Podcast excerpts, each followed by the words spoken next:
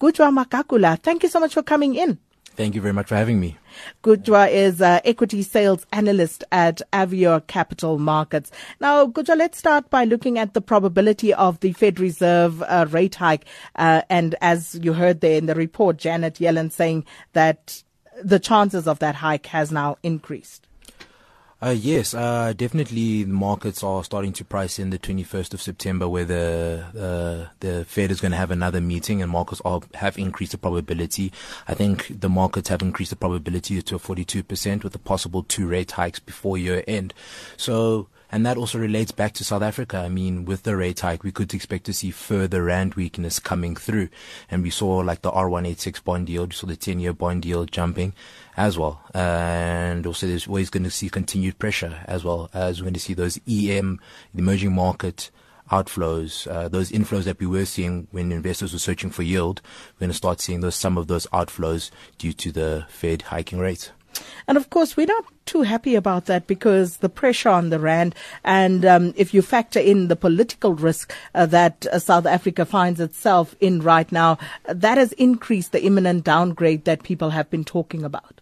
Yes, definitely. Um, ever since the reports of the Hawks investigating Pravin Gordhan came through, we saw increased pressure on the rand. Uh, the rand was trading, uh, started trading up into the upper 14s uh, to the US dollar, uh, around 1460 to the US dollar when the news started to break. So I guess this has increased political pressure for us as well. Uh, the markets aren't really liking it, and as well, it's it, it just uh, puts more pressure on us in terms of people are worried about this whole state capture that the markets that Moody's has worried and been warning us about. So further pressure on the rand is not really good for us as well. And we can also see what happens with the SARB. Uh, the SARB is indicating that they really would not like to increase rates further. But if they continue to see further pressure on further pressure on the rand, they might have to increase rates. And it's going to be interesting uh, to see where this actually does leave SARB, doesn't it? Because uh, caught between a very hard place and that rock. Yes, definitely. I mean, considering the SARB's mandate is focused on interest rates and, in, and inflation targeting, it's hard because these are other factors that they can't really control. And as well with what Pravin does and what everybody's trying to do, these sometimes are matters out of their control. So it does put people's jobs, makes people's jobs very difficult at the end of the day to try and rescue uh, and make the ship sturdy in choppy times. And then, of course, uh, also lots of talk uh, globally about global monetary easing.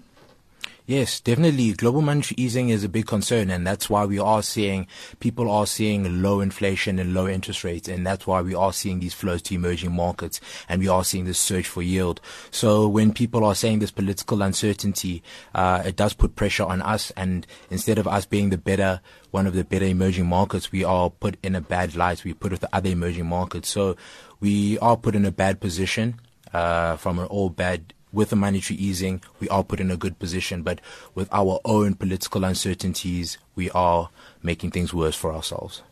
Well, Gujwa, thanks so much for coming through. Gujwa Magagula, equity sales analyst at uh, Avior Capital Markets. You're listening to AM Live with Sakina Kamwendo, Kamwendo, your platform to turn issues of national interest into matters of personal importance.